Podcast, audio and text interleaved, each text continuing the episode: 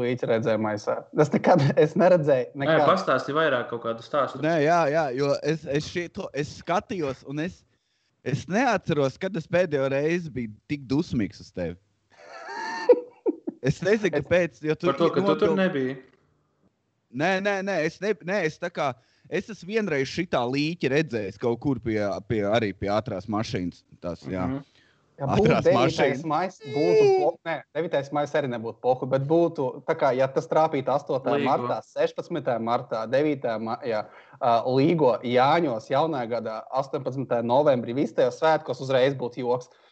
Bet vienkārši paveicās, ka trāpīja tieši tad, kad vajag apsveikt vecinas, ir nāve. Saprotu, tas Tev ir vajadzēja tāds. uzrakstīt, Daniel, kaut ko rītīgi hēk, piemēram, tur.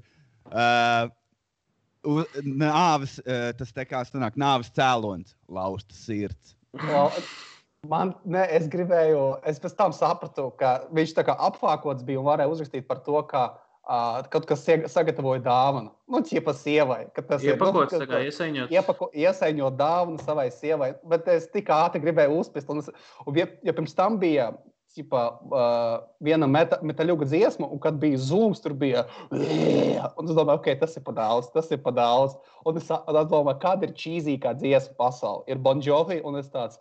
Final countdown, ribirīri, un kad, blēķi, ribirī, pipi, un čokam ir ķēdes pret saules. Tāds, ok, šitais, šitais der.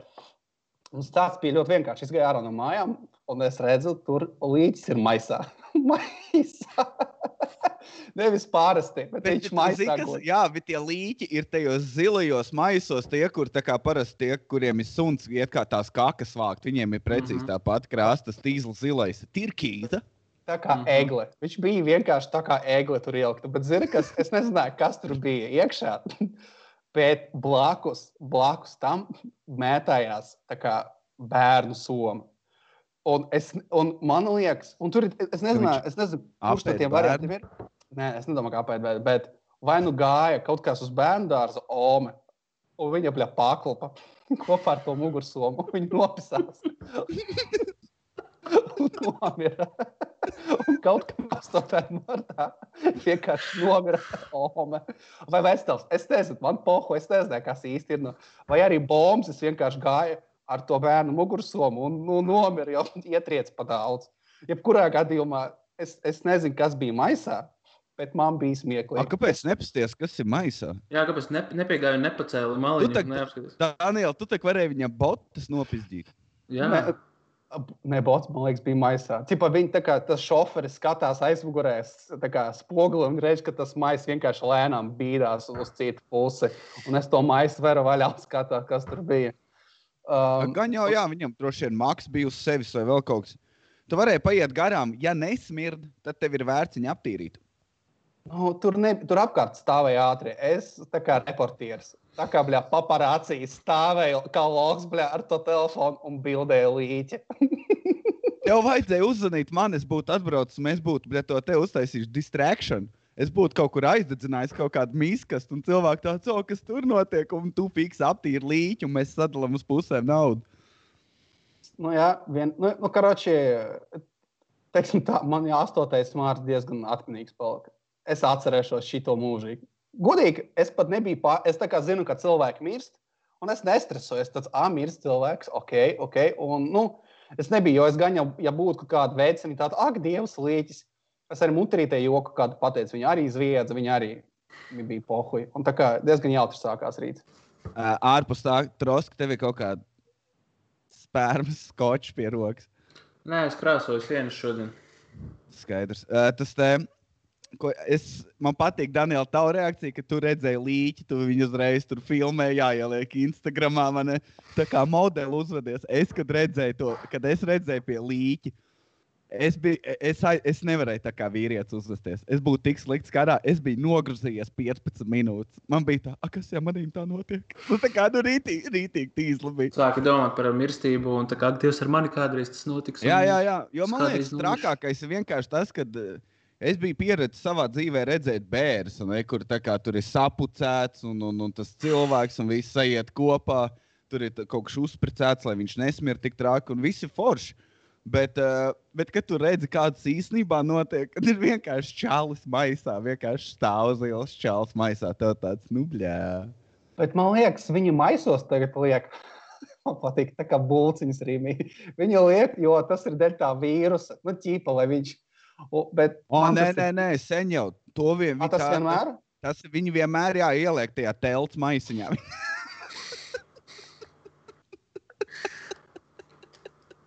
saprotu, tas ir tik jobani. Viņš vienkārši kaut kur gāja, viņš un paslīdēja, vai tur sirds uzsprāga pohuļ.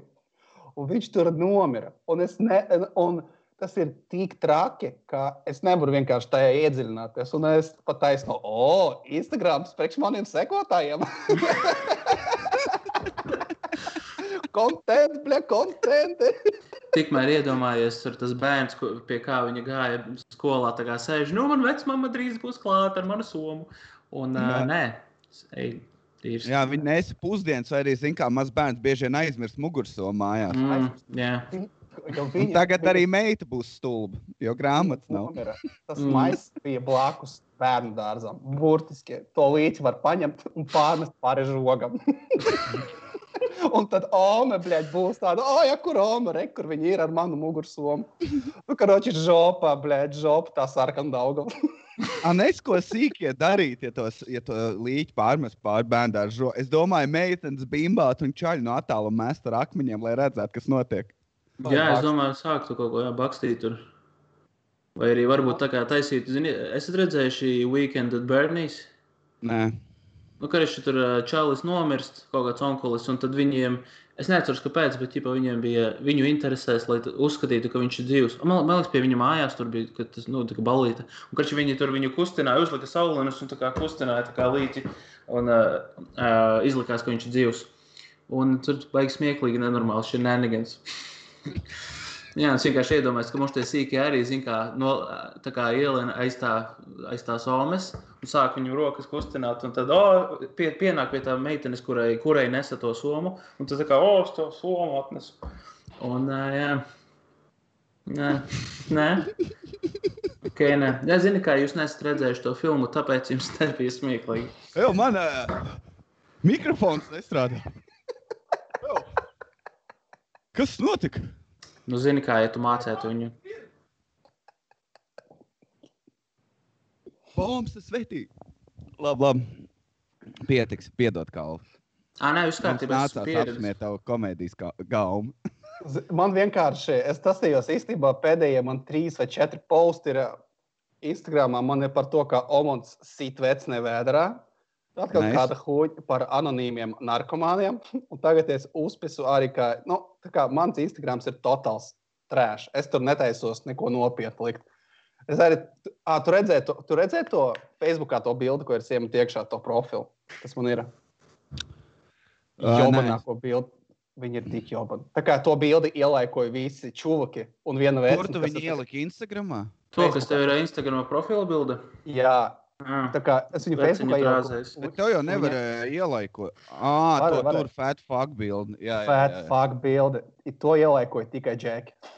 Neviena. Agrāk, kur es biju cekstāvālā, vismaz kāda klases biedra tur laiku ielika, tipo, o, Daniels uzstājās pie Te blēt, neviens. Te domā, ka es esmu aizgājis depresijā, tas ir forši, kad eh, čaļi nolaiko, un tad neviens pat tev neuzraksta, vai tev viss ir kārtībā. Visiem ir pat tevi pohuļi. Vien, nē, viens čoms uzrakstīja, vai viss ir kārtībā. Bet es biju, man liekas, visi saprata, ka, tā, ka tas ir. Tā bilde bija iedvesmota no visiem tiem kā, tajos, kur raksta vīrusu neeksistē. Vienmēr ir bilde, kur cilvēks nobildē ar kartupeli. Un tad tur lejā kaut kāda gudra doma. Ir. Un es to, es to bildi uztaisīju, cik vien slikti iespējams. Un man ir prieks par to. Mm. Okay. Okay. Es pēdējā laikā sācis tas te runājot par Instagram, degradēties pa visām platformām, kurās es eh, rakstos. Vienkārši esmu internetā. Es esmu sācis lietot smaidiņus. Tā kā es kādreiz lietoju to smaidiņus, kur lieto vīrieši. Tas ir, tu ieliec rēcošo rītī, ka tu esi nozviedzies, tu ieliec bēdīgo vai vienkārši smaidiņu. Tagad mm. -hmm. es lietoju visus tos. Ārā augsts, un es ielieku to, kur viņš ir aizsals. Es eju ēst, un es ielieku burgeru emoji. Tā kā es fucking smirdu. Un zini, kas ir? Man sāk patikt. Es uzrakstu, piemēram, hei, aiziet uz veikalu un meklēju kādu emoji, kur ir kaut kas saistīts ar veikalu. Man tā, tā, tāds cukurs. es nevaru. Ne, bet zini, ko tas ļoti bieži palīdz uh, vairāk ilustrēt tavu, ķipā, vai nu tavu emociju kaut kā tam, ka, tam kā tu to esi domājis, uh, tam, ko tu uzrakstīji. Tam ir vārdi. Ok, bet citreiz tu arī uh, uzrakstīt vienu un to pašu teikumu uh, ar dažādiem emoji, un uh, tev viņš tā kā sa savādāk nolasās. Man riebas, ka tu man tagad izglīto par emoji ar savu trīsdesmit fonu aizmugurē. Man riebjas tas fons. Uh, man tavējais nenormāli patīk. Tāpēc, ka viņš bija iespaidīgs. Jā, tāpēc, ka tu nekad nebūsi tas, kas tu esi. Nu, jā, tu paskaties, paskaties, kas viņam nevienu ir. vairāk m- marka kvotu, man liekas. Kāds zina vēl kādu? Bet tas ir pagaidi. Uh, viņ, viņš bija tajā The Happening, kur, viņ, tu- kur viņš kaut kā bija retarded izlikās. Roska. Tas ir Marki Marks. Jā, Tas Jā. ir Marki Marks. Nu, tas ir tā- tā nu, Janki, zem- jā, ko tu gribi Tas pateikt? ir, nē, vienkārši tas, ka tas ir uz Backstreet Boy līmeņa. Viņam pa lielam ir Backstreet Boy blēķi aizmugurē. Saprot? Es zinu, viņam, viņš ar brāļiem taču repoja šitie Viņš bez ar krēkla, brāļiem krēkla repoja. baltās biksēs ar, ar sa- side capām. Jā. Evo, davai. Jā. Nevajag šitā uzreiz nākt un apcelt. Jā, Čaus ir Tāpēc, jā, es Taisa tādu viņš tā kā, bijis filmā. paskatieties ir uz mani. Tas ir bīni, tu esi, blēdi, retardīgs. Es neuzvilku savu piespīlēto krēklu. Zini, kāpēc? Kurš tu sūdīgi jūties. Ah, jā? Tāpēc. Man, lai man slikti Tāpēc. paliek, tu negribēji. Nē, nē, nē, jo es negribēju redzēt tos vīriešu asaras, kad es esmu piespīlētā krēklā. Tas ir tas. Man, jā, manas vīriešu asaras zini, kā, ka tu vēmi un tev asaras nāk. Man zina, kurš patīk. ir vīriešu asaras. Asaras. Es biju sen viņu nelietojis. Sen viņu, es nevienu vārdu nevaru izrunāt šodien. Sen, ne, sen nelietoju viņu. Tad es Kas teicu, ir- nevis Kas ir pimpi asaras? Nu, Kaut tas kas ir? Man maz. Man liekas, to lietoju, ka tev kaut kas maz ir. Kaut kāds mazs dzēriens, piemēram, cik tev ir āliņš palicis ceturtajā, kad spīņķi asaras. es nezinu, vai es, nezinu, vai es lietoju pareizi. Varbūt Ā. kāds ir eksperts šajā. Nebija dzirdēts tāds. Nebija? Nē. Teicu, Nē, tas ir. Tu teici, ka tu nebija Janki Janks, ka tu biji maziņš. Tik slikti. Tev arī ir tikpat. laiks gūpiem. Daniel, vai tev strādā mikrofons? Jā, nē, es nevaru viņu atrast, kur viņš atrodas. Tas, te, tas, kas mums ir moderators vai admins, tad uh, lūdzu ieliec linku pie šitā. tā Te, uh, Aprakstā. Jūt. jā, lai ieliek, lai cilvēki noskatās, lai viņi saprotu, kas tev liekas smieklīgi. Un, un, un, un kāpēc mikrofons ir tik karsts? Es nevaru kā lai es parunāju. Ak, Dievs, es apdedzināšos. Tev ir tikpat. Latvija improvizē. Turu, tu, tu, turu, tu. Ok, labs. Tas bija labs Jānis. Komēdijas Jā, uh, Jānis. Nē, Cik tev ir, tev ir tikpat krūtsgalu, cik uh, Markam? Ko? Tu zini, zināji, ka viņam ir trīs krūtsgali. Kas tev? Kāpēc tu tādu prasi? Man tādu jautājumu. Es Viņam, nezinu, ir- cik viņam zināji, krūts. viņam ir trīs krūtsgali, tu to zināji? Kāpēc tu esi tāds fashionista? Ka, ka, Kāpēc fashionista, tu redz, zini, tādām lietām? fashionista? Nē, es nezinu. Tu domā, ka viņš tā kā, ķipa, o, zini, kas būs stilīgi, ja man būs trīs krūtsgali? A, Kāpēc viņam trīs krūtsgali? Kāpēc tieši tā? No dzimšanas viņam ir Labi, jā, kāpēc tu zini, a, kur viņš atrodas tas trešais? kā tu mini. Uz bēkas. Tieši tā, jā. Tur viņi ir? asaras nāk. Blakus, Jā, jā, blakus krūtsgalam. Jā, actual tāds mazs. Uh, Čipa, pat, īstenībā pat viņu tā nevar pa gabalu pamanīt, bet ķip, tu tehniski viņam ir, kā ir fakts par viņu, ka viņam ir trīs krūtsgali. Ah, zinu, es tikko atceros, viņš ir vēl filmā Date Night, es nesen redzēju. Tur viņš ir, nav viņam liela loma, bet viņš tur ir. Jā, viņš droši vien pats negribēja lielu lomu. Es domāju, ka jā. Tu Atceries, Kreičman, kad bija ar Schwarzeneggeru filmu Total Recall, un viņš iet, atbrauc uz Marsu un tur vecina ar trijiem pupiem. Atceries šo frikalu? Tas man vienkārši atgādināja, Jā, ka trīs. jā es, es esmu kaut kad es esmu domājis par to, vai es gribētu sievieti ar trīs lieliem, perfektiem, nu tā kā perfektām trīs krūtīm. Es sapratu, ka es negribu. Pa Tas daudz. ir bijis. Tev ir divas tas- rokas tikai.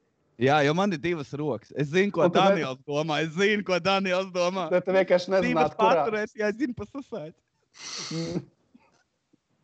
Vai būtu grūtības, kurā pupās, ap kuriem piebāzt iekšā. Es par to domāju. Bet sieviete esot vien, viena krūts vienmēr lielāka par otru. Vai vismaz tas nīpels ir ar to retārdu kaķēnu acis skatienu, kad iet kaut kā šķībāk. Vismaz tā, tā es esmu lasījis internetā. Redz, Tros, kas lasa par sieviešu krūtīm, nevis par Marku Volbergu krūtīm. Ar to arī mēs atšķiramies. Bet tas nozīmē, ja būtu trīs pupi, tad tas nozīmē, ka viņi katrs īstenībā būtu citādāks. Un tas izdarītos savādi. Viņš tā nelīdzina. Tā viņš ir. Tu tā domā? Jā, jā, jā, tā ir. T -ta, tas ir true fact. To gan Tā es kā. zinu. Ok. Nu, labi. Jā.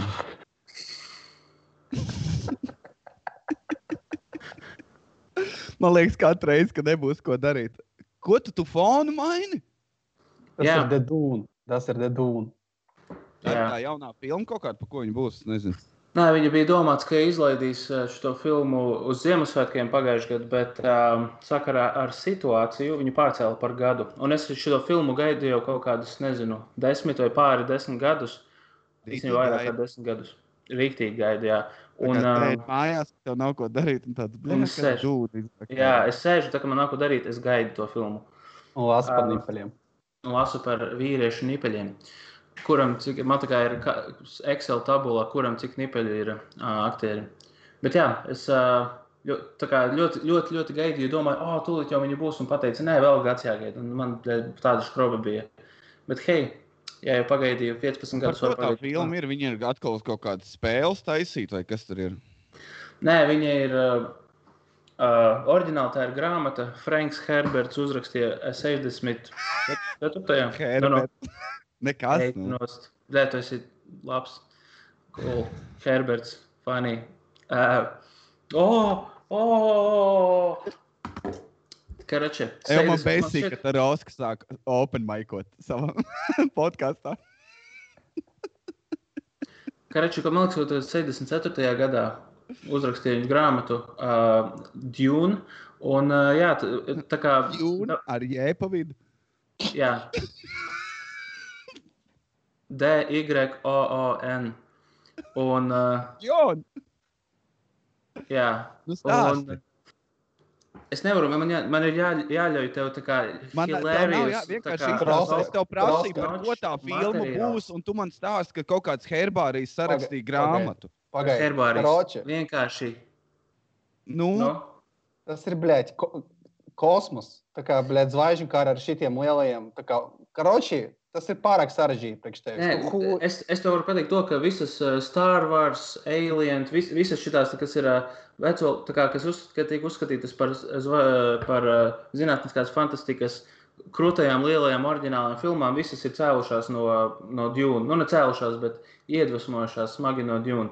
Un tagad, kad Dune iznāks, es domāju, ka daudzi teiks, ka, oh, vai ka viņa kopē tur, nezinu, zvaigžņu karus un ko tur vēl, bet reāli viņa bija pirms visām šīm krūtām filmām. Bet Uh, viņiem, mm? viņiem ir komiks, vai vienkārši prosta grāmata sarakstīta. Nē, nu, Grāmata. oriģināli ir grāmata, nu, ir daudz grāmatas, bet bija oriģināli viena tā liela grāmata, Dune. Un, uh, jā, visi cēlās no tās. Bija kaut kādos 70. man šķiet, gados uh, tāds Hodorovskis gribēja uztaisīt uh, pirmo filmu, nu, vispār filmu, pirmo ekranizējumu. Bet tur bija ir tā speciāla vēl dokumentālā filma. Hodorovskis Dune par to, kā tur viss viņiem nesanāca. Selfie. Ā. Ē, Labi, nav svarīgi. Šis nav interesanti. Nē, nē, Šis- Nē, tas ir tikpat interesanti, kā kad Daniels stāsta par to, vai, Nē, nav. vai, vai ir labi uzaugt bordelī, kur es- obviously atbilde ir nē, turpinam par kaut ko citu runāt. Nē, Bet- labāk 20 minūtes runājam. Cik labi tas ir? Tev nav? troska nedusmojies. Es nedusmojos. Nē, nē, tu esi satrakojies. Vienkārši nomierinies, Jā, nē, pēlējies. es esmu krāsu no rokas. Nu, es ne, Jo tas es zvēru, ja tu man liktu, Tas ir. Es esmu. atkārto, Neesi, ko tu neesi tikko fashionista. Ja? Neesi fashionista. Šis ir mans jaunais stils.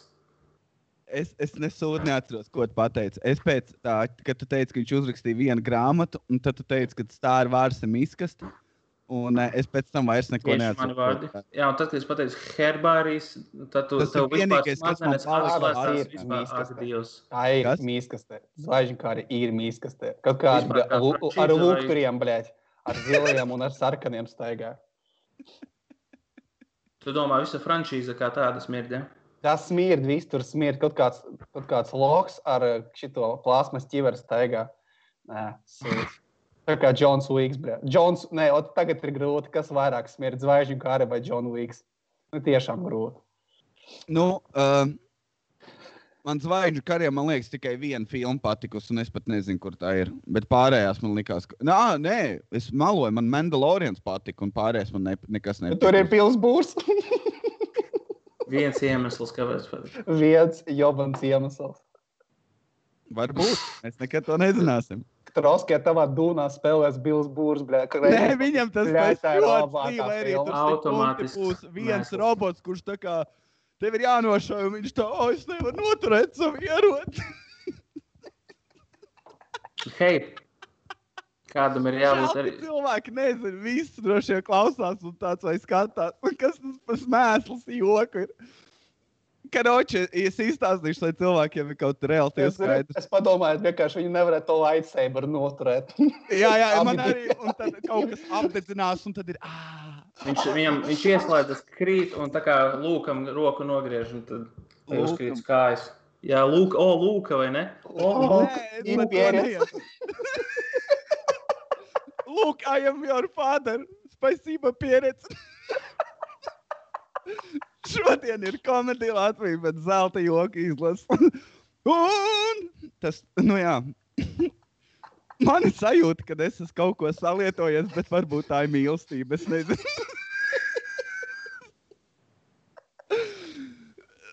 Cilvēki, lūdzu, liekat dislaiks, ja kam ko kaus, liek internetā.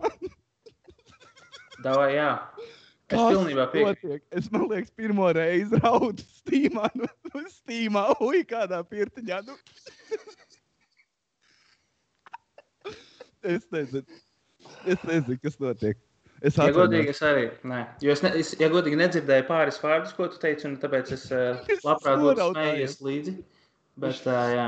Tā Viņš tad es nepabeidzu. Bija tas um, Kaustros, Kad dod, mēģināja celt uh, tuvāk saulē un rādīt visiem pārējiem tādu tā kā komēdijas speciālu. Kur Čāls iznāk uz skatuves, un pirmās desmit minūtes viņš nevar mikrofonu eh, savā kārtībā. Viņš iznāk, viņam tur pasaka kaut kāds, jā, tur Fredis Bēris iznāk ārā. Kā viņu sauc, Roska Tīms? Nē, Fredis Beris. Fredis Bērs iznāk ārā ar to savu smirdīgo mikrofonu. Un tad tur viņš stāv. Un viņš pēkšņi krīt ārā no maika stenda. Un eh, visi, nu, viņi tā kā sieviešu stand-ups apējās ar to mikrofonu. Neviens nevar noturēt. Un, karoči, un desmit minūtes tur nekas nenotiek. Viņš vienkārši nevar mīķi savākt. Viņ, nu, tur nekas nenotiek. Un man nepatika. Un tāpēc tagad apsmēju kalvu. Nu, tas, tas nav kā- Jums ir jāpaskatās tās desmit minūtes. Links in bio, links in bio. Un tad, un tad Jā, un es domāju, ka skatās desmit minūtes, domāju, nu, kad sāks vecenis nodirst. Kur ir Bills Būrs, kāpēc nav smieklīgi vēl? Un tad, sāk, tad viņš pārslēdz Mandalorianu, to tieši to vietu, kur Bills Būrs parādās. Un uh, Jānis uh, tad uzreiz tā kā, yeah, this is my jam. man, un nesāp, uh, kas ir? man nesāp tavu uzbraucienu. Jo tev nav jūtu. Tas jau Nē. pat nebija Nē, gluži. es zinu, es zinu. Bet vai es biju stāvā sajūsmā, ka es uzzināju, ka otrajā sezonā būs vēlreiz Bills Būrs? Man tāds, yes, es biju rītīgi priecīgs. Bet es skatījos, vai, es skatījos Mandalorianu, un man uh, viņš likās diezgan uh, cheap, ja godīgi. Tā, un tā kā es nevarēju paskatīties, man ļoti daudzas lietas tur likās tādas, ka es, ne, es nevarēju paskatīties. Es biju dzir- dzirdējis uh, daudz labas atsauksmes, bet es skatījos, piemēram, ir viena aina, kur, uh, nevis viena aina, bet tipa, viņš Nafta, iet no kaut kurienes. Viņš iet uz kaut kādu, Kāpēc mēs Ā. viņu aicinām vispār? Es viņš iet uz kaut kādu bāru. Es arī nesaprotu, kāpēc tas esmu. Viņš iet uz kaut kādu bāru un vienkārši, ai, labi, nav svarīgi. Nu, Stā, nē, nē, stāsti to, ko tu gribēji. nē, bet nu, labi, viņš aiziet uz to bāru. Nē, nē, nē viss, viss. Man, es, man Nē, liekas, nu, nav nopietni. Nē, nu es, tur ir vienkārši jāredz. Es nevaru tā izteikt, Es es esmu tikko redzējis. sapratu.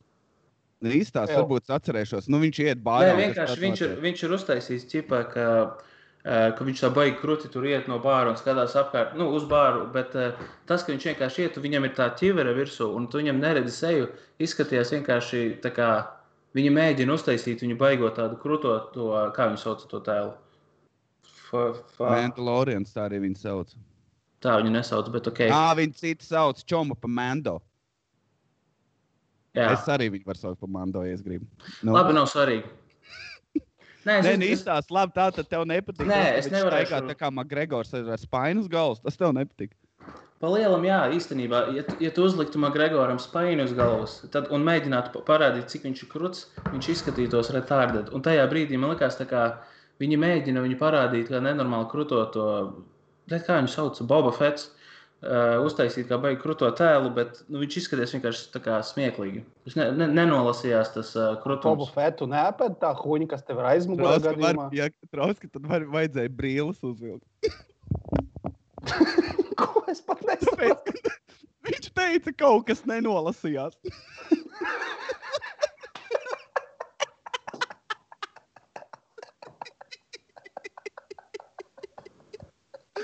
Es nezinu, kas šis ir 4,20 podkāsts. Es nevaru. Starp citu, Daniela, tas, tur tā, tas uh, tārps, kas ir uh, pirmais, ne kurā tur Star Wars, kur Boba Fets iekrīt, arī ir no šitā te uh, ņemts. Kāds Boba Fetts? Es, es, es vispār Tu nezini, Jā, kas ir Boba Fetts? Jā, Es nezinu, ir viņš, viņš tā kā tēlus vai slavenības vienīgi zina divus, prot izrunāt un zina, kā raksta. Ir tikai Bills Burs un. Jims Jeffries. Un viņš pat nezina, viņš Jims Murphys. Jeffries. Vēl Deivs? Atēls. Deivs Atēls. Ah, Troska, man liekas, ka Marks Volbergs rakstās tā kā Vol un Berg, bet izrādās, ka kaut kāds valts, kaut kas tur stulbs ir. Es nezinu, es kročā arī beidzu viņu rakstīt pareizi. Hei, tāda dzīve. Nu, Daniel, kad tu ņemsi amfetamīnu beidzot? Nezinu. Ja man kaut kur atradīsies rajonā, varētu izdomāt.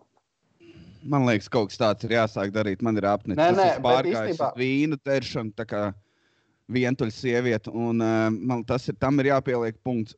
Un, uh, es domāju, ir jāsāk varbūt vienkārši šņaukt pa drusciņiem. Cil- Es sāku lasīt par mikrodozingu un varbūt varētu katru dienu pa bišķi kokaīnu paņemt vai kaut ko tādu. Jo, nu, Kokaīns, pretēji- liekas, tev ideja ir, ka tu ņem nu, mikrodozēšanu kokaīnu, man liekas, nestrādā. Tur jau Nu, Kas vajag. tad man ir jāņem? Mārkas jau. Kā, kāds ir tavs mērķis, ko tu gribi panākt? Man, es vienkārši, kamēr vēl šis nav beidzies, es negribu būt ne sekundi skaidrā, izņemot, kamēr es esmu darbā. nu, labi, nav tik traki. Daniels jau nogruzījās. Nē, nu, bet tu vienkārši negribi būt skaidrā, lai Nu, tu gribi kaut tā- kādu efektu tieši. Tak, tak, tak, nu, vajag kaut kādu akciju. Okay, nu tad šņauts kokaīnu, nu ko tad? Bet nevis mikrodozē tā kā pusīs. Ew. uzreiz paņem tā kā izber uz grīdas normālu strīpu. Uztver cīko. Jā, točna. Uztver cīko. Game changers. Čīsta. Tu nervozējies Lieliska ideja. Jā. uztver cīko. Kaut Tev nebūs garlaicīgi. Jūs nedomājat, kaut kad vienā dienā vienkārši faktu šo visu un uh, nopirkt kaut kādu rītīgu mazu zemes gabalu, vienu hektāru. Es nezinu, cik tas ir 100 reizes 100. Jā, maz uzbūvēt tur māju, maziņu. Paņemt sunu un vienkārši dzīvot olīnu tādā veidā. Es tikai nezinu, es tikai ceru, ka var sarunāt, ka man malkā atved. Bet jums nav, man vienīgiem. A, Kur Jā. tu māju uzcels? Joptē, tu zini, kā māju uzcels, cik ir. Jā, es Vai tu zinu. būdā dzīvos tā kā. Kilbilā, tas tur Maikls Medsons? Nē, es dzīvošu tā kā tas tur, kā viņi sauc, tas unibombers. Tā es dzīvošu. Tu dabūsi vienkārši sak sakrāsi tam vienam hektāram zemes, un tad vienkārši teltī dzīvos tajā savā hektārā. Tad... Jā, zina, cik zina, cik Pirmā ziema vajadzēs jūs arī man atradīsiet tādu pašu ar zilu maisu. Jā, jā, jā. Un tad ma- šies te pienāk, ka Daniels uzreiz sāk, o, Instagramā počēt Jā, jā. Kreičmanim sets beidzies. Jā, jā. Nu, jā. jā. nokiloja. Eh, Starp citu, pu puiši, man liekas, ir pienācis draugi, draugi, eh, kungi. Man liekas, ir pienācis laiks eh, kaut kādam eh, darbam, kas mums šeit jādara. Beidz, es šīp šis laiks. Es nevaru. Daniels, Es jau cik kā-? Kāsta jau izpidarāsi, un man drīz beigsies. Es jau turos atkal rokā, es to šķīpšu, klopēju. kā Es, es mēģinu dienā apēst pāku. Tajā ziņā, lai neapēst trīs vai četras. Es man liekas, Ah. darīšu tā, ka es, es pataupīšu tos, kur man uh, paciņas patīk, un sabēršu iekšā tos čipus, kur man garšo, un tad es reklamēšu.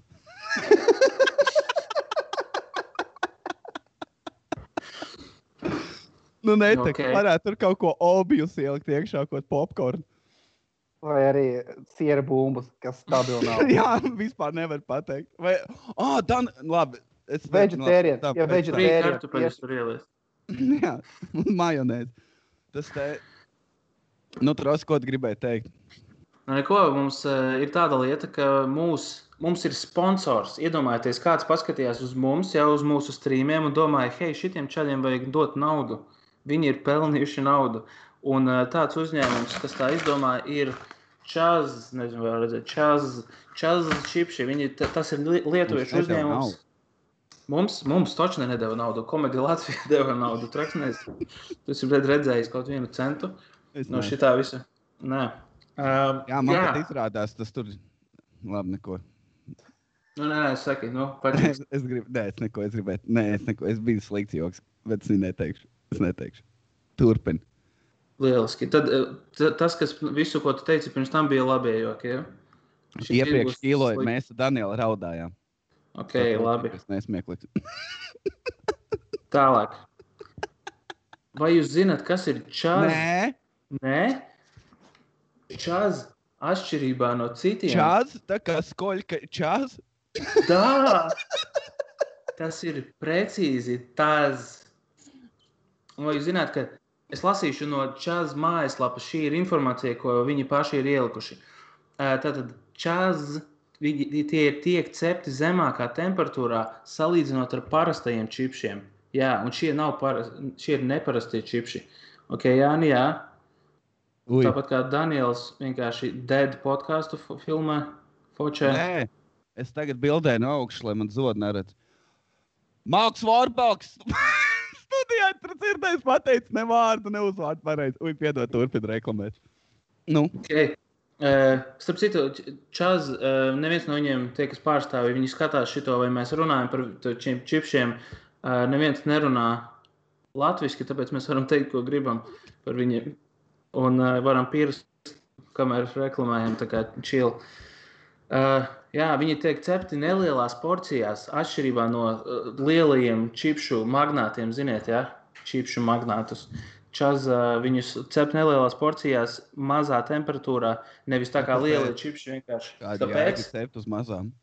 tieši tā, gluži manas domas. Bet tu, tur, Kričs, var, ja tev interesē aktuāla informācija, tad, Nē. uh, nu, tad es nelasīšu. Hey, Nu, troska nolas. Nu, kā tu vari tā te pa čipšiem? Nu, davai nolas.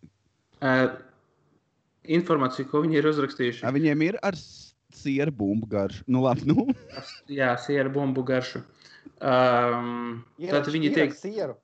Ir ar sieru. ir ar Es sieru. zinu, jā. zinu, zinu. Ir, ir. Viņi tiek cepti nelielās Ar- porcijās, lēnāk. Sieru.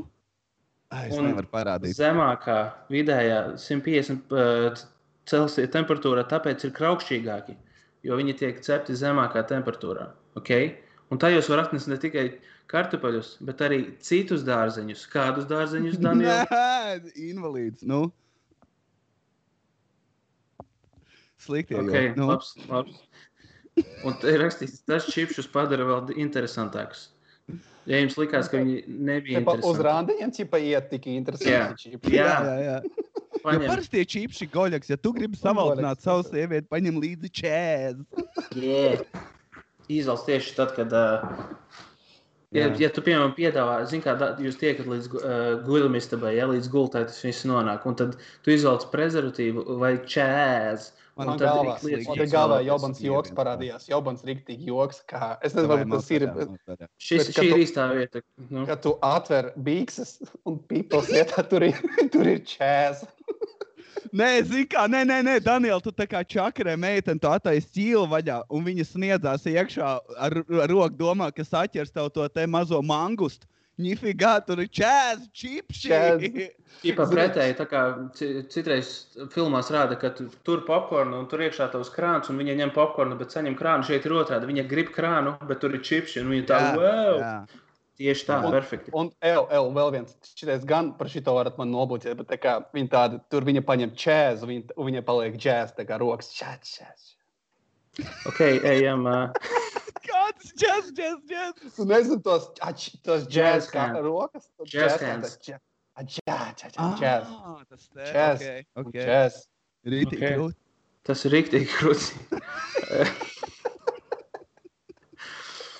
Un iedomājieties, čēzi tiek ķerti tā, kā es teicu, pirms desmit minūtēm, ja? bet uh, tikmēr parastie masveidā ražotie kartupeļu čipsi tiek cepti tūkstošiem kilogramu stundā. 180, 190 Visu grādu augstā temperatūrā. Visu Jā. mūžu, ko es sēdu čipsus, es nekad tāds akurāt temperatūrā. Viņi to čipsus mal. Jā, lielais Nekā jautājums ir, kam pīs. kam pīs. Ieliek, ieliekat, Tur tieši ielieciet. tā. Es lasu no viņu mājaslapas. Šie čāžu čipsi arī palielina dzimumu locekli un palīdz O! tam noturēties ereģētā stāvoklī ilgāk.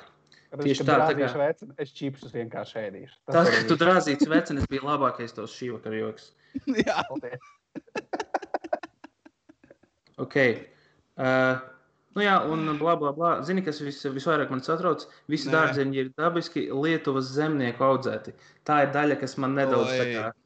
Jā, zini, kā, ja tas būtu Latvijā audzēts, tad uh, būtu ok. Bet, jā, ja jums ir problēmas ar erekciju, ēdiet čāds čipšus. Ja jums ir pārāk liela erekcija, ēdiet čāds čipšus. Ja jums ir uh, pārāk zems asinsspiediens, hei, čāds čipši. Uh, ja jums ir pārāk augsts asinsspiediens, kā jūs domājat, kas čāds čipši? Ja jums ir, um, ja jums ir, ja jums nav naudas, dabūjiet kaut kur tad uh, čāds čipšus. atrodat cilvēku zilā maisā un paņemiet no viņa, Jā. lai varētu nopirkt čēzi, čipsus. Jā, tajā so, ja viņam ir blakus somiņa, tad noteikti ir pusdienu nauda. Tur noteikti Jā. sanāks vieniem čāds čipšiem. Man vajadzēja pieskaitīt pie tā līķa un ar flomītu uzrakstīt čēs. Un tad nofočēt. Jā. Jā, nē, tev vajadzēja uzrakstīt čēzi LV un apakšā komēdija Latvija, cik tur 15 skidons. To promo kodu, bļa. Otradien, astoņos, varēja uzrakstīt, kad būs streams. Jā. Jā, streams. Nu, Tā kā, jā, hei, a, ko tu vēl gribi pasakāt? Tros, kur tev mīļākie čipši ir garšā no tiem, kas ir no Ē, čēzi? Ne, ā, no čēzes. kā- Es jau gribēju kas- kaut ko citu teikt. Ko Nu, vēl var teikt čēzi? Nu, davai, nu stāst, Čēzi. kur ir tev mīļākie? Uh, man patīk uh, tie ar jūras sāli, tie parastie basic sea salt. Pusiķus. Nu, Ne, Man, man nepatīk, ja godīgi, es teikšu, godīgi. Man, es uh, parasti apēdu tos pirmos, kuri ir tikai kartupeļi, jo man bija tas vēm, vēmienu rauj. Un uh, tie burkāni kā arī diezgan šķēbina nedaudz. Bet, bet nē, ziniet, kā tas ir tikai mans viedoklis. Es esmu dīvains, o, ju- jums ir jāpērk čērs čipši. Es esmu dīvains, jā. Bet, uh, ziniet, kā ja tieši tā. Bet, ja viņus ēd visus kopā, tad ir ok. Hei, ko es, ko es jau neko nesaprotu. Esmu tikai dūmais kaulis. Hei, Jāni, kuri tev čēs čipši patīk vairāk? 4, 20 vecais, blēdē, dūds, smoke, raks, sak, dik un čēz, man. Tie man Tur- mīļākie. Tur ir viena ar, ar marihuānu, un tad, kad tu viņus ēd, Jā. tur paliek, tev hāja ir. Jā, tā- tev pēc tam acis ir sarkans. Man ir žēl Jā. atvadīties no čērs sponsorēšanas. Jo pat šī tā strīma, bļa, ja viņi sapratīs latviešu valodu, bļa, jau vecīt. Nē, čēs ir paši labākie čipši pasaulē. Un, ja jūs iesiet, kaut kur aprakstā noteikti ir, uh, ja jūs iesiet uz čēs, nezinu, LV čēs čips, LV vai vienalga kaut kur, ja jūs iesiet uz viņu mājaslapu, ierakstīsiet kaut kādu no mūsu promo kodiem, komēdija Lavi- Ko- Latvijā vai komēdija vai, vai ānus dildo vai kaut kas tam līdzīgs. Es nezinu, kaut 70, Nē, dildo 69. Cik cik dildo nevar 69? Nepareizi atceries. Uh, bet jā, kaut kur ejiet, un jūs varēsiet dabūt cik 15% vai Nē, procentu atlaidi. nu. Jā. 15% atlaidi gan jau. Es, man šķiet, ka kaut kur ir rakstīts informācija šeit cēnos, tad, kad uh, iepriekšējā streamā es Ja redzēju. tu gribi dubult, tad pasūti čēz čips. www. Čēz ar cik zēra? Ar 73. Ar 73 z.lv. Promo kods. Kāds bija promo kods? Daniel? Uh, komēdija Latvija. Nē, dildo 69. Big dildo lover. Jā. Bet viņiem nav nevaina īstenībā. Īstenībā, ja, ja, ja pa, pa īstam, tad jā, Jā. viņi ir ok. Jā. Ir baigi īstenībā tā kā cool, uh, ka vienkārši stāv mājās kastē ar čipsiem, un ja tev kādreiz gribās vienkārši aiziet paņem. Uh, Jā, es parasti sēžu divānā, man tāds, vai es gribu vēl ekstra pumpas, un man tāds, jā, čēs čips. Bet, protams, man- man- šādiem čipsiem pumpas nemetās. Man arī, man arī. Es tā kā vienmēr stāstīju, mans sapnis ir pilna istaba. Es, mēs ar Kreičmanu jau rēķinājām. Pilna istaba ar čipsiem, bet cik tas maksā man? kur desmit Cik štukas, bija? De- Desmit stūks mums sanāca. desmit štukas eiro man piepildīt istabu. Četri reiz uh, trīs. 4 reizes reiz- 3, 3 3, Jā. man liekas. Tāpēc tagad es turos pie sava pirmā sāpju 20 kg ar čipsiem. Es, un man patīk tas, ka es se, pirmā dienā vismaz es atveru to kasti, izvelku pohu, jebkuru čipšu pāku, un es tā čipši par brīvu. Man taču pohu. Es ēdīšu, bļā. Man, es, un es, kad ņemu tās kastes, es tāds, bļā, sponsors. Es, nu, man, un, un man es esmu starā no tā. Un viņi ir labi. Viņi Bet. Daniel, es īstenībā es domātu, ja tev vajadzētu, piemēram, uztaisīt tādu, tā kā tu tiešām izdomā, tev būs čīpšu istaba, es domāju, e, ja tu to dokumentētu kaut kādā veidā, tur taisīt video par to, tur būtu vlogeris, tad uh, es domāju, tu varētu uzrunāt kādu no tām kompānijām, un viņi tev iedod skido. Un tāpēc, es domāju, Mošs sanāk par septiņām stūkām, tu varētu uztaisīt čīpšu istabu. Tikai. Jā, Jā. o tā. Bet, Bļā, es nevaru sagaidīt, kad beigsies tā, tā, tā, tā ziema, lai es beidzot varu sev nopirkt e-skūteru un braukāties apkārt. Kā jums liekas? Ko jūs pirksiet? O, jā, es, es arī gribu ēst kūteri, jē. Protams, kādu tu pirksi, lai es varētu nopirkt tādu pašu? Es tu nepirkšu tādu pašu. Ah, jā, kāpēc tu nopirki tādu kad man ir riteni, kā Daniels un, nopirka? un visu kaut ko krūtu. Un es ceru, ka uh, jā, es, es, es nevaru to vienu to pašu joku teikt simts reizes šodien. Nē, es ceru, ka aiziet. roka nekritīs nost. Bet, uh, jā, es nezinu. Es man liekas, jā. Tu jau teici, jau, man liekas, kad mēs, kur mēs tur strādājām, tu jau tad teici, ka tu gribēji skūteri. Kāpēc vēl neesi Zinu, no... es zinu, jā, bet tad, tad bija sieviete iesaistīta dzīvē, kur teica, ka tad tu gejs esi vai nu, rī- rītīgi rastiski teicis tādas lietas. Mm. Ah, eh, tu, klausies, ko, ka jā. sieviete sāka, jā, zem kurpes ēst, tāpēc, un tagad, Jā, tagad uzreiz, uzreiz, jā. Nē, es, es saprotu, ka tas ir. tā Čipa kā- to kurpi nevar noķert, kur tā kurpe ir.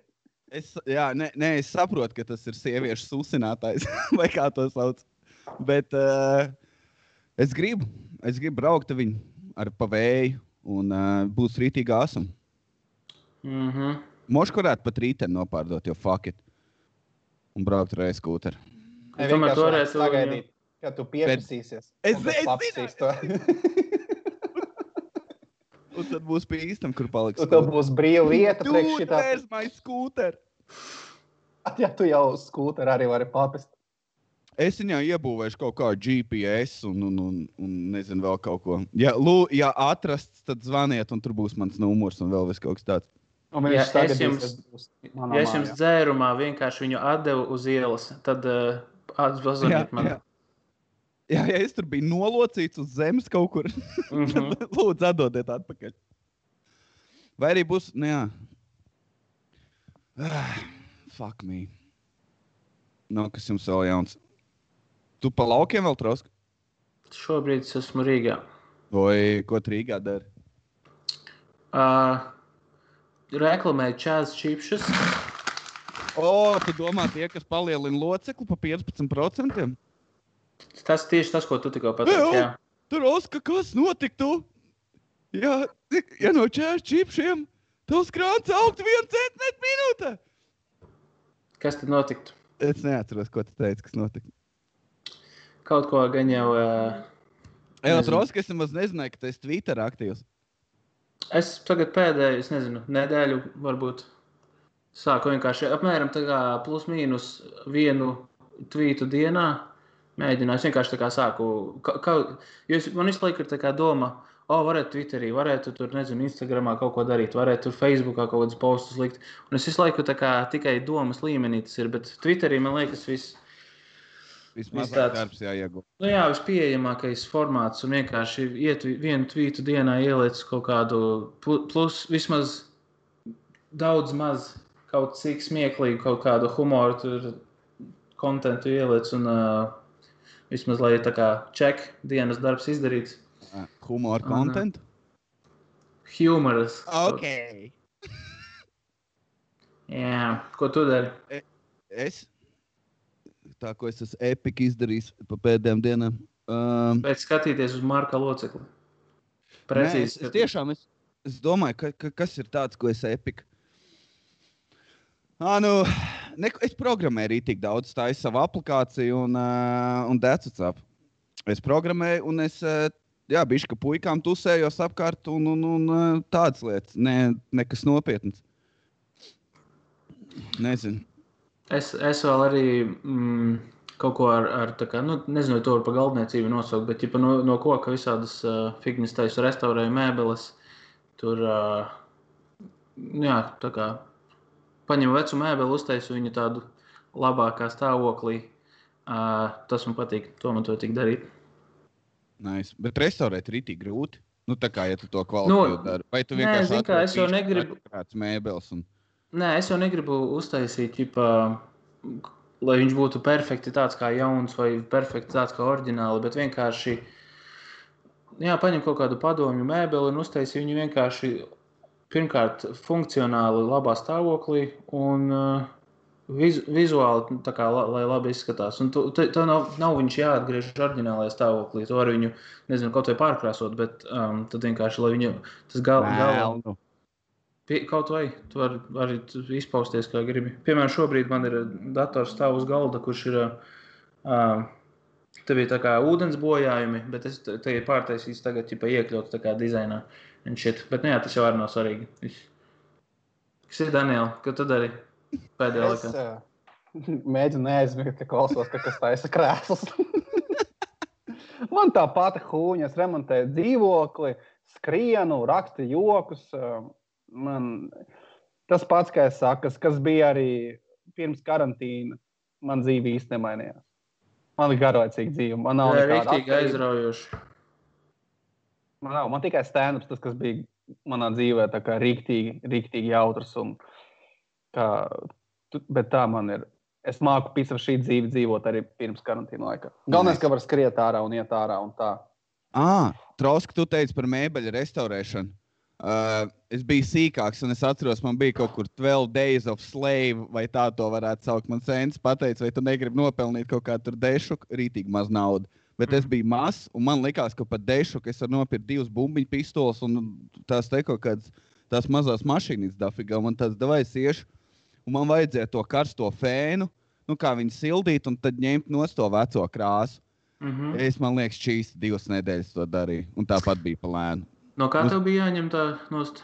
Uh, vecs skāpis, viņš tāds vecs, vecs skāpis. Un, um, Jā. viņš bija pilnībā, tur pēc tam vēl bija jāslīpē, un man vēl rokas nebija pieradušas pie tā, tā, tā, kā, tā daudzuma, tās kustības, kas man tagad ir konkrēti pierastas, un es varu rītīgi ilgi slīpēt lietas Tev bija Jā. laka vai krāsa jāņem nost? krāsā. Jā, es esmu ņēmis no durvīm krāsu, un tas ir ļoti, tas var būt ļoti čakarīgi. Jā, Jā, nu, tas Plus nav labi. arī- Pie tam tās bija arī tā, tā, nu, tā kā veca. Tā mēbele bija konkrēti veca, un viņa ļurkājās. jā, Un, attiecīgi, ka tu spiedi, tev ir jāspiež vairāk. jā. Bet, eh, kā Ma- Marks Volbergs teikt, nepadodies, stay strong, die young. Es nezinu, vairāk nevienu kvotu. Never Tas give ir- up. Nē, kāds Daniels bija mans kvots. Uh. Nē, Nē, eh, nē, nē. keep Just going. keep going. Keep Keep- going. Nē, bez just, es neesmu naikā sponsorēts. Vienkārši keep going. Nu, Pagaidiet, pēc pēdējā skrejienas, ko tu ieliki Instagram maratons. Tev vajadzēja Oh! going. Tev vajadzēja. Vajadzēja, vajadzēja ielikt vēl hashtag Nike, bet es to neizdarīju. Domā, man būtu bots pa brīvu atsūtījuši. Neko tev nesūtīt. Tev Tāpēc pa, pa brīvu pa muti iedod. Kas? Tev bija piekaut un atņemt to, to, to divriteni to pa brīvu. Piekāpst, pēc reizes negatīvs. Nafik tā jādara. Es nezinu, kāpēc es esmu negatīvs. Jā, tu visu to podkāstu arī par čēšu čipsiem teici sliktas lietas. Es nezinu, Es tikai labas lietas teicu, tie ir labākie čipši pasaulē. Jā, tas uh, teķis ārpus konteksta. Man ir rītīgi naizē, jā. Es tev varu parādīt. Tavs- tas Kroč tavs ir uh? SpongeBobs, SpongeBobs, kurš ir tā kā Ziemassvētku eglīte. Es nezinu, Labs. es negribu rādīt cilvēku. Man ir vienreiz man strīmā, strīmā vai strīmā, es nezinu. Man redzēja ceļgalu un kaut kāda meitene ierakstīja. Man liekas tāds, kāda viņa musulmanieta. Es tikai ceļgalu parādīju, viņai bija tāds uh, aizvāc viņu. Jau, tu redzēji mūsu iepriekšējā streamu, Tur, kur tu stream? pusteļā. Ā, to tur, ko tra Troska vadīja.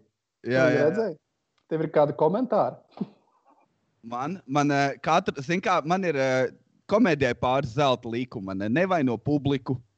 Tur uh, esi laikā, neesi piedzēries, un tagad man ir jauns likums, ir, ja troska pasakā, vai rīfo. Tad es zinu, ka būs rītīgs slikts streams. Es uzreiz zinu, ka būs rītīgi daudz dislike. Es zinu, ka. Es negribu vēl viņš to sākt dīrs. Es gribu vēl, ka ko pasaka par maniem. Nē, es jau viņam to teicu par to, bet izrādās viņš teica speciāli, ka vajag grīfot. Viņš domāja, Es ka speciāli teicu, Brīsīs tāpēc, ka es domāju, es teikšu, vajag rifot, un kāds sāk smieties, bet es tā, ah, ok, rifosim, jā, labi. Un es tā, ok, labi, tad rifojiet. Un tajā brīdī tika izsūkta visa enerģija. Yep. Jā, bet tur, zin, kā varētu meklēt uh, atmaskas, kas tur bija pa vainu, bet, bet uh, nav svarīgi. Karačs smirdēja tas streams, jā. Mēs čūkus dabūjām uz- visu laiku smieklīgi. Nu, Nē, paliel, nu, labi, Daniel, pasaka. Mēs dabūjām dirsēs galvenos uz stream, kas man liekas vienkārši skaisti. ko tu dabūji? Tu nezini, tu zini, OZK, OZK. Ah, jā, tas ir Walters. Par to es biju izbrīnīts. Es nezināju, Jā, man tā liekas, ka viņš ir kaut kāds 16-gadīgs dūžbēks. Bet tagad, bet, nu, bet ja paklausīties Valterā, vienkārši kā viņš pa skateboardu, ka viņam tas bija, ka viņš tās tas fingerboards, un tas ir pēžas joks. Un ja tu novāc Valteru, tu tāds šitos tās 16 gadīgais. Un tagad, ā, nu, it makes sense. Tas tā kā konektojās. Bet uh, Walters ir interesants tādā ziņā, viņš foršs un uh, bet viņš, Viņš ir, ir pirmais, ir. ko es redzu. Cilvēks, jo tā kā es biju dzirdējis, nu, tā kā sievietēm uznākuši čēs, un tas, kad viņas ir atkal jaunas un skaistas, ka viņas kaut kur to no, no dīras izvelk to informāciju. Viņš tā kā, es atkal esmu burvīga, nu, kaut kas tāds viņām notiek, tā kā otrā elpa, es nezinu, kas ir, kas tur notiek. Un Valteram ir tas pats, tikai rītīgi no čāļa spektra. Jo viņš ir tagad atklājis mobilo telefonu un kā var filmēt un visu kaut ko darīt. Un tad es iegāju viņam Instagramā, un viņam ir rītīgs, dēļ TV. Un viņš tāds, un šodien mēs pasūtām kebabu. Kāda viņš būs? Un tad, ķipa, es nevaru pavilkt tādu balstu. Un, uh, un tad viņam ir tas uh, sūdiņš rokā, kas mirgo tā kā tie stāvars. Tad viņš ir, ir gatavs. Un viņš skrien rītīgi un sieva aiz muguras. Un, un Valter, man tāds, ah, cik jauki. Viņš ir laiku neliki tam video, tu pīmpi. Es ieliku, gan. Bet viņš bija ielicis viņu. Jā, man liekas, tas ielicis. Es jau viņu neheitoju, man uzjautrinu viņš. Viņš ir uh, Ok, jā. jauns un vecs vienlaicīgi. Ko tas Man nozīmē? viņa pohuizms apbrīno. Man liekas, viņš vispār neparadzīvo tagad. Viņš tāds, tā kā viņš arī uzstājās, viņš vispār neuztraucās. Tas man ļoti patīk. Viņa, kā viņš, viņš arī, kad, nu jā, tas ir forši. Ka viņš vienkārši mauc. Jā, viņam, man liekas, nav ko vienkārši baigi zaudēt. Viņš jau ir, cik viņam ir. Izņemot svaru O, ārā. Bet, o. Daniel, man patīk tavējais tas tur, tas uh, Eminem moments, kad uh, tajā strīmā, kad uh, tev tā, kas ir? Dabūjiet mīķu, nesat smieklīgi. Tagad tu zini, cik mani nahuj grūti. Tu zini, ka mēs ejam cauri. Jūs rakstat, Daniel, tu esi gudrs un neesi smieklīgs. Domā, man ir viegli. Domā, kad man pasaka, apelsīns ir pudelē un man ir jābūt. Domā, tas ir viegli. Visu mūžu mēģināt būt smieklīgam, suka blēģi. Domā, nahuj, es nevaru. Un tagad es tev iedodu mīķi, un kas ir? Ir nothing. Ugh, ir nothing. Jūs mīzeli. Tagad jūs dabūjāt. Tagad jūs dabūjāt. Un visi raksta apakšā Daniels Smirna pa ļubomu.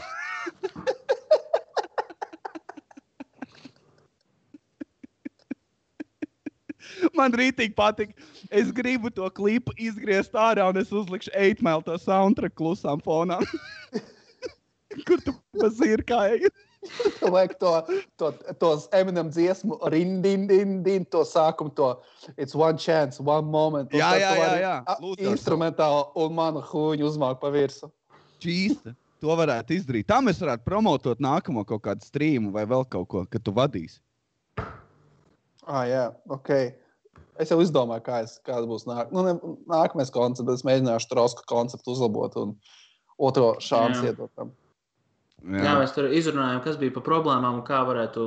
Tas, tā kā Daniels izdomāja, tā varētu dau- daudz labāk sanākt tas, eh, tas ko es mēģināju izdarīt. Jā, Labi, labi. Jā. Nestāstīsim. Nē, tas- tas- tas ir turpmāk. jā, jā tieši tā. Tad, zin, kā vairs nebūs smieklīgi. Jā, nebūs, Ā. bet tā kā rēkt var visu laiku. Jē, nebūs čēz. Tā kā jā, Skaņa. kas? Jē, bal. Kā var dzīvot tā smirdēt, ka mums trietā stunda nav par ko runāt? Mums īstenībā, man liekas, pirmo reizi nav par ko runāt. Tā kā vai, nu, Nē, nav, nē, nav tik traki. Īsumā pirms trījiem mēs varējām runāt, mums pāris aizliegtie temati, kurus cilvēki nevar dzirdēt. Nu, jā, jo mēs saprotam, mēs ejam caur aizliegtiem nu, kaut kādiem tematiem, kas mums ir svarīgi, bet mēs nevaram viņus runāt uz trījiem. Bet tie svarīgie temati vienmēr uh, izvērš uz kaut kādu huīņu. Tas ir, kad tu lasi kaut kādā grāmatā, kā tev ar maniem ir tā huīņa, mēs lasām, mēs izlasām vārdus. Tur uh, strūkla, kā mēs, oh, pīpim ir strūkla, kā, un tāds pīpis ir cilvēkam, cilvēks ir dzīves. Man patīk dzīve cilvēki. Ah, man nesen viens nomira mājā. Man māja nepatīk. Nu, kad tu aizēji tajā Jā, ideālā jā, jā. Nē, es saprotu, ko tu saki. Jā. Tad tu aizēji bērnu psiholoģijā par to, vai viņam bordelī būtu labi dzīvot. Tad runā 20 minūtes par to. Nē, vienkārši, kad pateicis, ka, ka Guzenko pateica, ka bērns, bērnam ir veselīga augt bordelis, tāds Jep. - ok, šitais, šitais, šitais vien, nē, zini kā, tur vienkārši viņš tik ļoti grib būt komiķis, tā kā Ričards Prājers, un uh, kad uh, viņam nav B varianta. Viņš zina, ka viņš beigās sev aizdedzināja. Tā kā tas uh, musulmanis vai kas tas bija, tas, tas budists. Budists. budists. Jā. jā. Ričards Prājers sev aizdedzināja. Būtiski sev aizdedzināja protestu vārdā. Aizdedzināja. šito var sākt beidzot darīt visi tie gobzeni atbalstītāji. Vot beidzot viņiem ir tā kā viņi var iet all-in un šī tādas lietas testēt. Bet bija laikam negatīvi. Zēbaljāni. Vot tā, vot tā ir. Vot tā ir. Spied no sev sārā un beigās pilnas bikses. Pimpjās. Kas notiek? Jā, pimpjās. Nē, vienkārši. Vienkārši zini, karsti tie cepuri, jebal. Man, šķ- man šķiet, pat pateikšu precīzāk, man šķiet, pat četriem gadiem, ko esmu mācījies, es nedzirdēju vārdu bordelis. Kur nu vēl bērns bordelī? Es šitāds vārdu savienojums psiholoģijā nekur nebiju dzirdējis. Nekur. Tāpēc, un vēl tas tā kombinācija tāda, ka, nu jā, bērnam ir veselīga auga, tad viņš drāzīsies apkārt, tā kā viņš grib pataisno, tā kā porno piedzimt. Vai tas Jā, vai gal, viņš- galvenais, ka es oriģināli to uzdevu. Jā, tas ir 24, 7 acu kvalitātes, full HD porniks tev ir visu laiku. Bet tad mēs cik tam bērnam ir grūti, ka tu kā konstanti visu dienu tu dzirdi to skaņu. Vismaz var drošīt ar ieslēgtu skaņu. Tas ir tāds vienīgais bonus, kas būtu man. Jā, īstenībā, jā, ja es būtu čalis, nu, ja es būtu tur izturēts līdz kaut kādiem 13 gadiem, ne? Es droši vien saurptu kaut kādas caurumus, lai es varētu skatīties, kā viņi to dara. Un moška pat kaut kur sienā, lai es nezinu, es, es varu čalim varbūt bišķi dīvaini pakutināt, un viņš nezina, kurš tas bija. Man, bet man liekas, vismaz tādā čomī zvanīt, jo tu vari sazīmēt vecenes. viņš, Jā. viņš atnāk uz vakar, vakar, kā klases vakar ar 30 gadīgām. Tas būtu, jā, bet tādām rītīgi, rītīgi disgusting sievietēm. Zini, ka tās ir tās, tās krekeri, tās prostitūtas, kuras velk tos tās tīkliņa zeķu bikses, bet viņas ir tik lieli, tie, ka tas šīs izstāsta pēc kaut kādas zvejas tīkla. Un Un vēders tāds. lien ārā no krēkla. Vēders lien ārā, un viņa, un viņa, un viņa nav krusturi, un tie pupi ir vienkārši ir novilkušies lejā. Viņa, nu, tad tu gribi sulu vai pisienu. Es nemaz neteikšu, kā tu paņēmi šo smēķēšanas aktu, tas būs pieklājīgs. es zinu, no kurienes.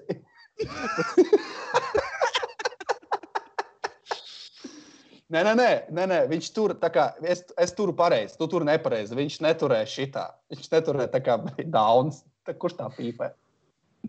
Nu, es Tur es vispār tā tekurī, man liekas. Tā kā, Tā kā- bet kūculs. A, tu māki cigareti degošo likt eh, kabatā? Jo visi urāli māki to darīt. Tas ir vi- viens no vienas basic rajonā, kad tev ir 14. A, kāpēc? Lai es līgtu, ah, kad man bija 14. Kroči man stāstīja urāli, kad vi, kad Ah, es arī varu, jā, tu viņu vienkārši ieliec tā kā saujā, un tad es viņu varu ielikt kabatā, bet ne jau es viņu degošu Kā- lieku saujā. Ar- Nē, nē, tā kā rajons, maģiskais triks, tāds grib parādīt to triku, davai, un viņš ieliek degu, viņš tāds uzpīpē, ieliek bļā kabatā, izpīpē, saka, redzē, bļā, jā, un viņš izliek atpakaļ. Un turpina pīpēt cigareti. Kad tev ir blē, 14 un blē, 13 gadīgais šī tāda prikala izmāls, tu tāds visies dirst. Tas ir blē, o, firebenders. Man priekšā ir blē, firebenders. es, ka biju sīgs, atceros, ka mēs kurijām, un tad bija bail no mentiem. Nenormāli. Tā, uh, bija tā, ka tu ziemā pīpē, un tu uh, roku ievelc iekšā pilnībā jakā. Pilnībā ievelc viņu piedurknē. Un man likās, kukurūta schēma es atnācu mājās, un man viss pusķermenis padusa tā kā benčika trauksmēs. Nu, tā kā pēc nabaga. Un es atklāju, ka tā metode nestrādā. Cikos tu gados sāki pīpēt? Cik gados? Cikos gados, blē, es tos 15, os. Man liekas, 15 vai 14. Kaut kur tādā. Kā, kā tu uzsāki? O, man bija rītīgi. Zini, kā vienmēr, zin, kā visiem tā smēķēšana sākas tā, ka apmēram tu ievelc uh, vienu dūmu, tā kā mans čoms, viņš ievilka vienu dūmu. Viņš tā kā tie drausmīgie porņķi klepoja, viņam asaras stek, acis sprāgst ārā, viņš tēlo, ka mirst. Nu, tā kā nūps nenormāls. Bet viņš bija sportists. Varbūt tas ir kaut kas tādā veidā. Un es atceros, man tie bija Halloween, un mēs gājām ārā čomiem. Un, un e, atnāca kaut kādi divi, kur bija bijuši pa gadu vecāki par mums, un viņi izvilka ārā un bija tās uh, roketu cigaretes, kurās bija 40 iekšā. Un es zināju, ka būs kurīšana. Es zināju. Un, es, zi un man bija pārāk maz stilīgi draugi, lai satiktos. Rokets pār... Roket pārdod tā kā, tā kā čīpsus mūsējos vienkārši kastēs, bija blokos, jo tā viena paka, tur ir bļā 50 vai 40. Ei, 40. Cik, 40 bļā, ar raķetes. Tu gribi tusēt visu vakaru. Man lūdzu Rockets 40 brūno un aiziet. Bet, un tad es biju rītīgi priecīgs par savu pirmo cigareti. Jo es vēru, kā, es nezināju, kā tas būs, ne, kas, kas man ļoti uztraucies. Un, uh, un es, izp, un es ievelku pirmos trīs dūmus, un es zvēru, man galvā bija tāds, tu to darīsi bļa, katru dienu. Un tā es sāku kurīt. Es neklepoju, man nekas nebija. Es, es, es uzreiz, es nezinu, kas ir. Varbūt tāpēc man ir nenormāli grūti atmest. Es šodien neesmu pīpējis. Bobs. Kad tu, Daniels, sāki pīpēt?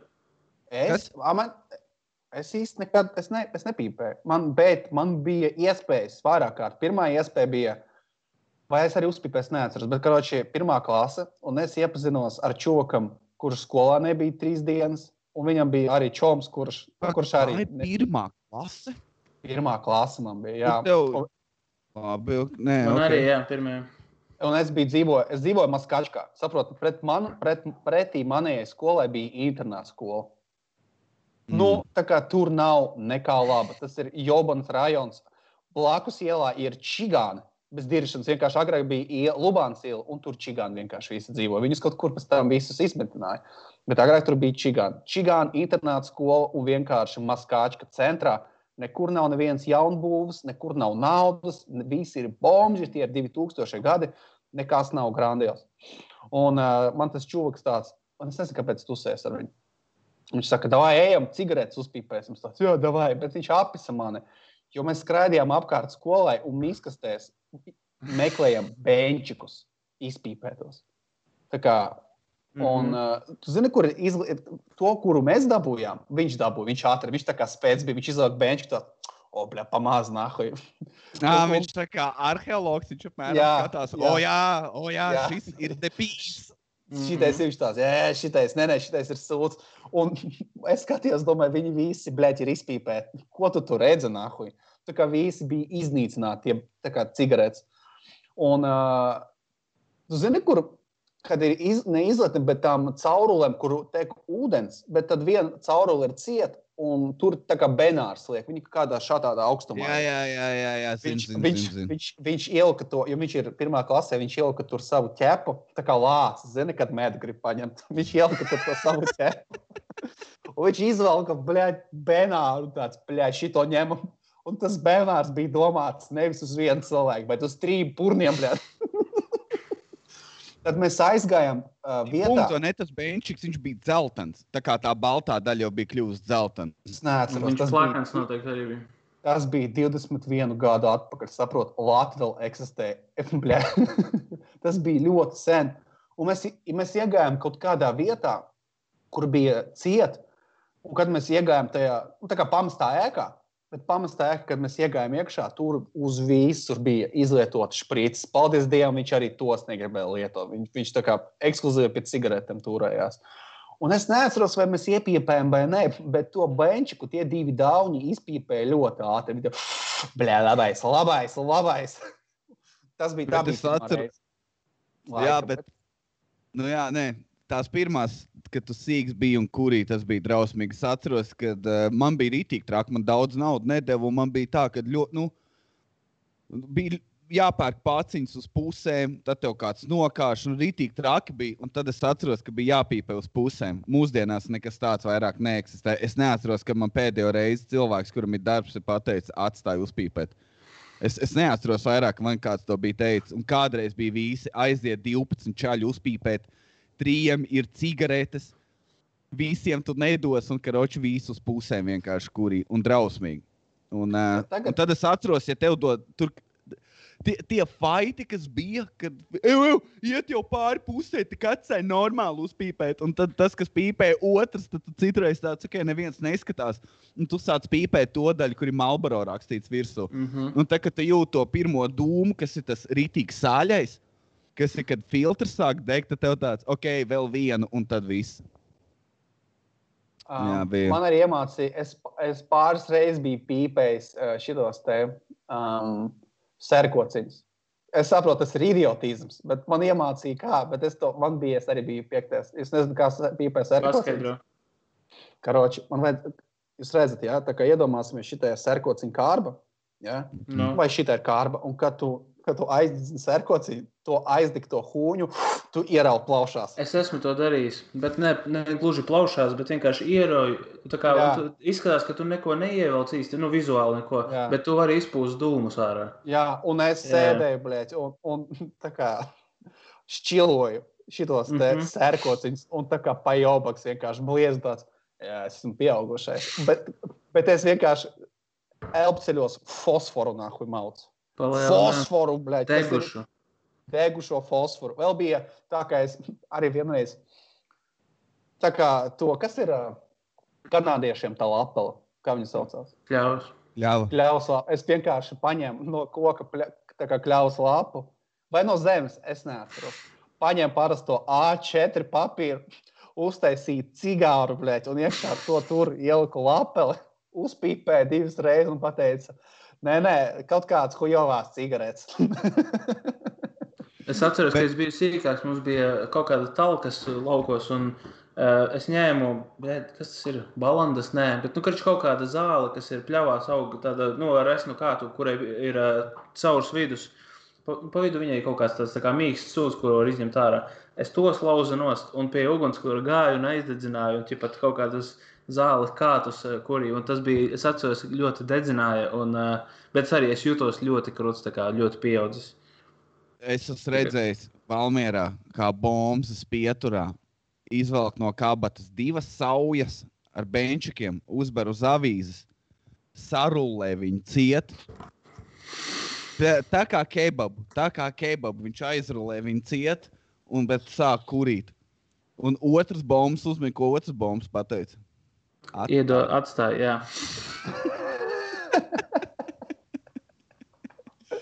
Un pēc tam es biju redzējis kaut kur tādu video, ne tā, ka ķipa saka, tā kā, ej, re, pasties, ķipa, kaut kā debīlie kaut ko tādu dara. Man tāds, jā, Valmier arī. Tas, kā, tas, tas ir šī.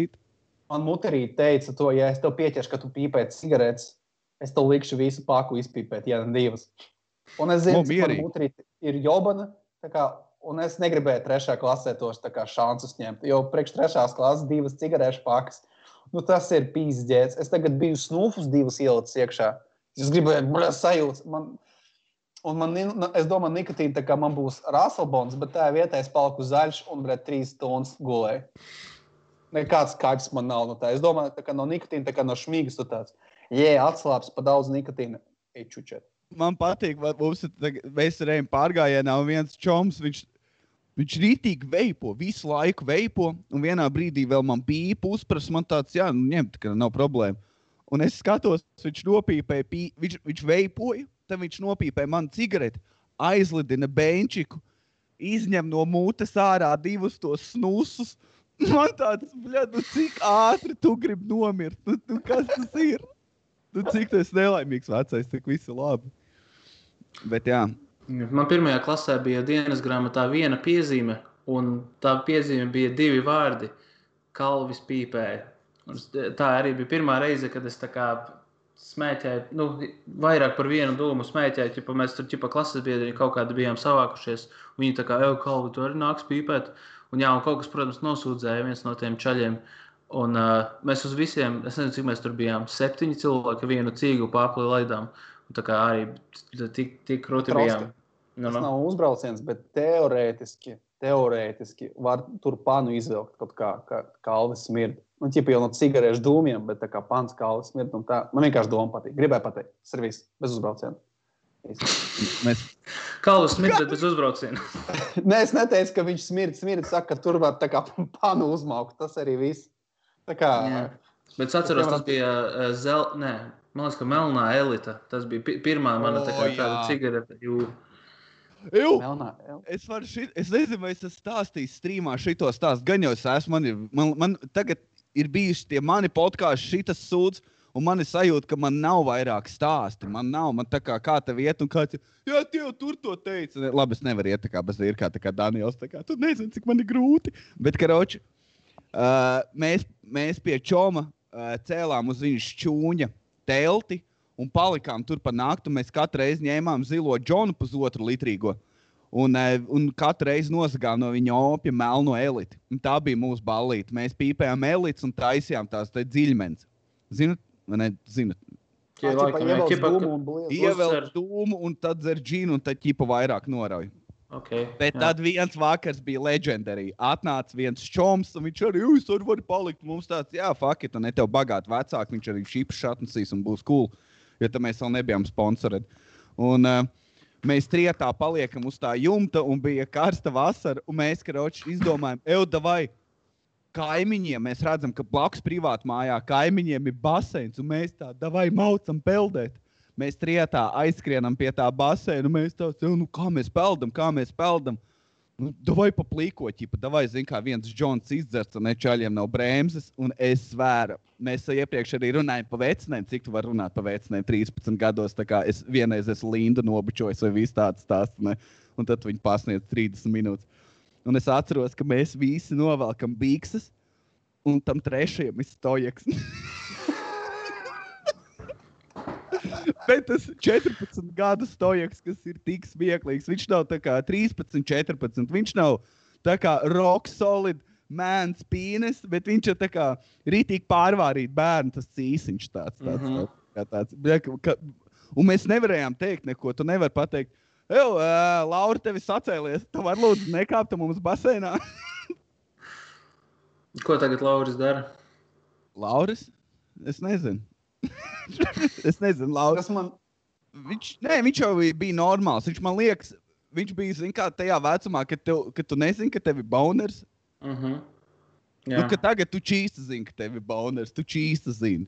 Bet, eh, kad tu biji sīgs, tev bieži vien tu ej un tev tāds, oh, man ir stojaks rītīgs. Tagad ir citādāk. Tagad tu zini, ka viņš nāk, un tev fiks ir jāsāk domāt par kaut kādu, nezinu, kailu veco māti, lai tev pāriet. Bet jā, Vai paliek lielāks? jā jāmēģina kontrolēt. Nu ko, uz šīs nots metam ā, mieru, vai es puisis gribu turpināt? Nē, jāmet mieras man šķiet. Varētu jau turpināt bezgalīgi. O, oh, jā. Jo Nu, neko. Paldies, ka klausījāties. Uh, Trauska, lūdzu, parādi. Parādi. Ēdi čīpšus. Ja tev Un tā ir nav erekcija. Daniela kvota čīpšiem. Lūdzu. Jā. Uh, es mīlu čipsus un drāstu vecens. Labi, Kaltrauska. Uh, come with me if you want to eat chaz. Hei, hei! Jā, Kalvis Toroska, bring the noise. Atā!